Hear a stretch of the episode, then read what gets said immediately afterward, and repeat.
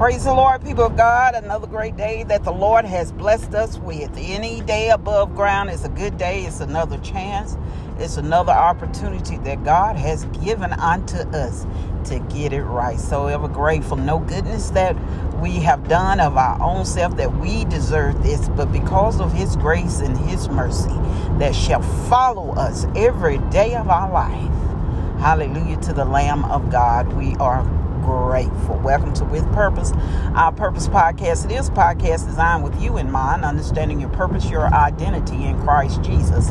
For you have to know who you are and to whom you do belong in such a time as this time that we've never seen before, shall never see again. But we are living in the last and evil days. So you better know who you are in Christ Jesus and know that the Lord has a purpose and plan for your life. That is the reason why He allowed you another day, another opportunity in it, in His day, not ours, but in His day. And He is going to use you for His glory. Everything that you've been through, going through, and yet to see, He's going to use it, building your testimony that you may too overcome. Hallelujah as the Lamb of God. We have victory in Christ Jesus. That is why one of the reasons why the enemy is fighting you so hard, fighting us so hard, is because he know that his time is short.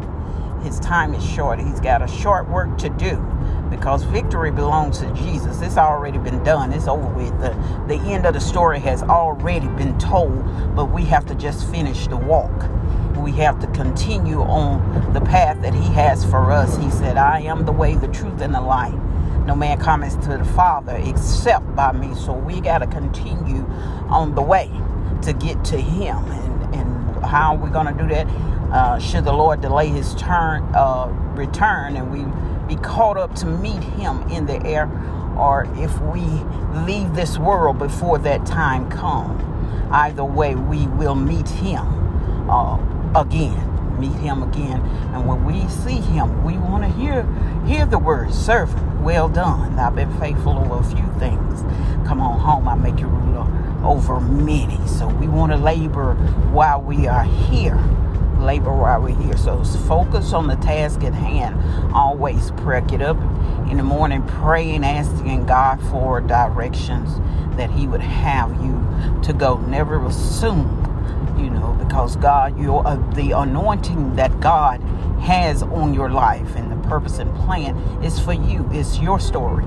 Your story is going to read like His story, but every individual have a a um identity that they must connect in for the purpose and plan that God has in their life and the gifts and the fruit of your labor that belongs to Him He's not going to send you to everybody.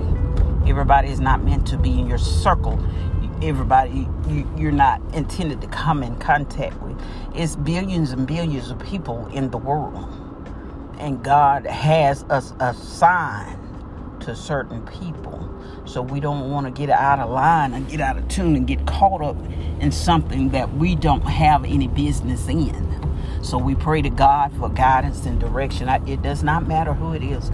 People that you come in contact with on your job, people that you come in contact with in your community, in your church.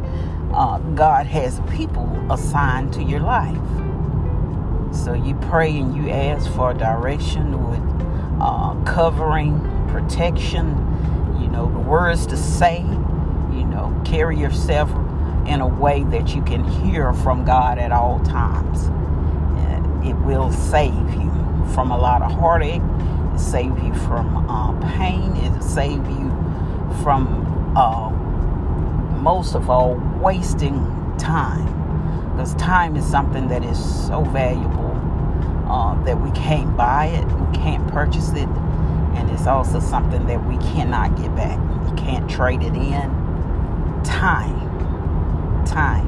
And that's one of the things that the Antichrist spirit, once it arises, which is it has already um, started the process, seeks to change time and laws. Time and laws.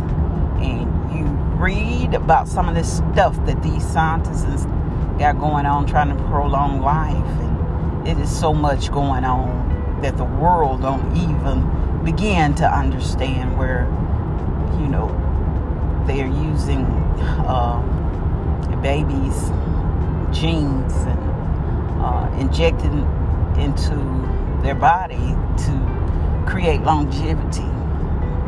You know, uh, and it's a, it's so much so much that is going on behind the scene that the world have uh, shut off and closed their eyes and closed their ears to even hear. Is so much uh, demonic force at play, warfare, and they use all this other stuff as a distraction to keep your eyes off of it. That's why the Bible calls for us to pray without ceasing. We should always be in prayer, continual prayer, as He continue to cover us. Um, we was praying a lot. A lot of the people praying that 2020 would end, but 2021 is going to be an eye opener as well. God is not through. He is calling for the nation to to repent. It is a time of repentance. God is going to do some pruning, preparing his people for what is to come.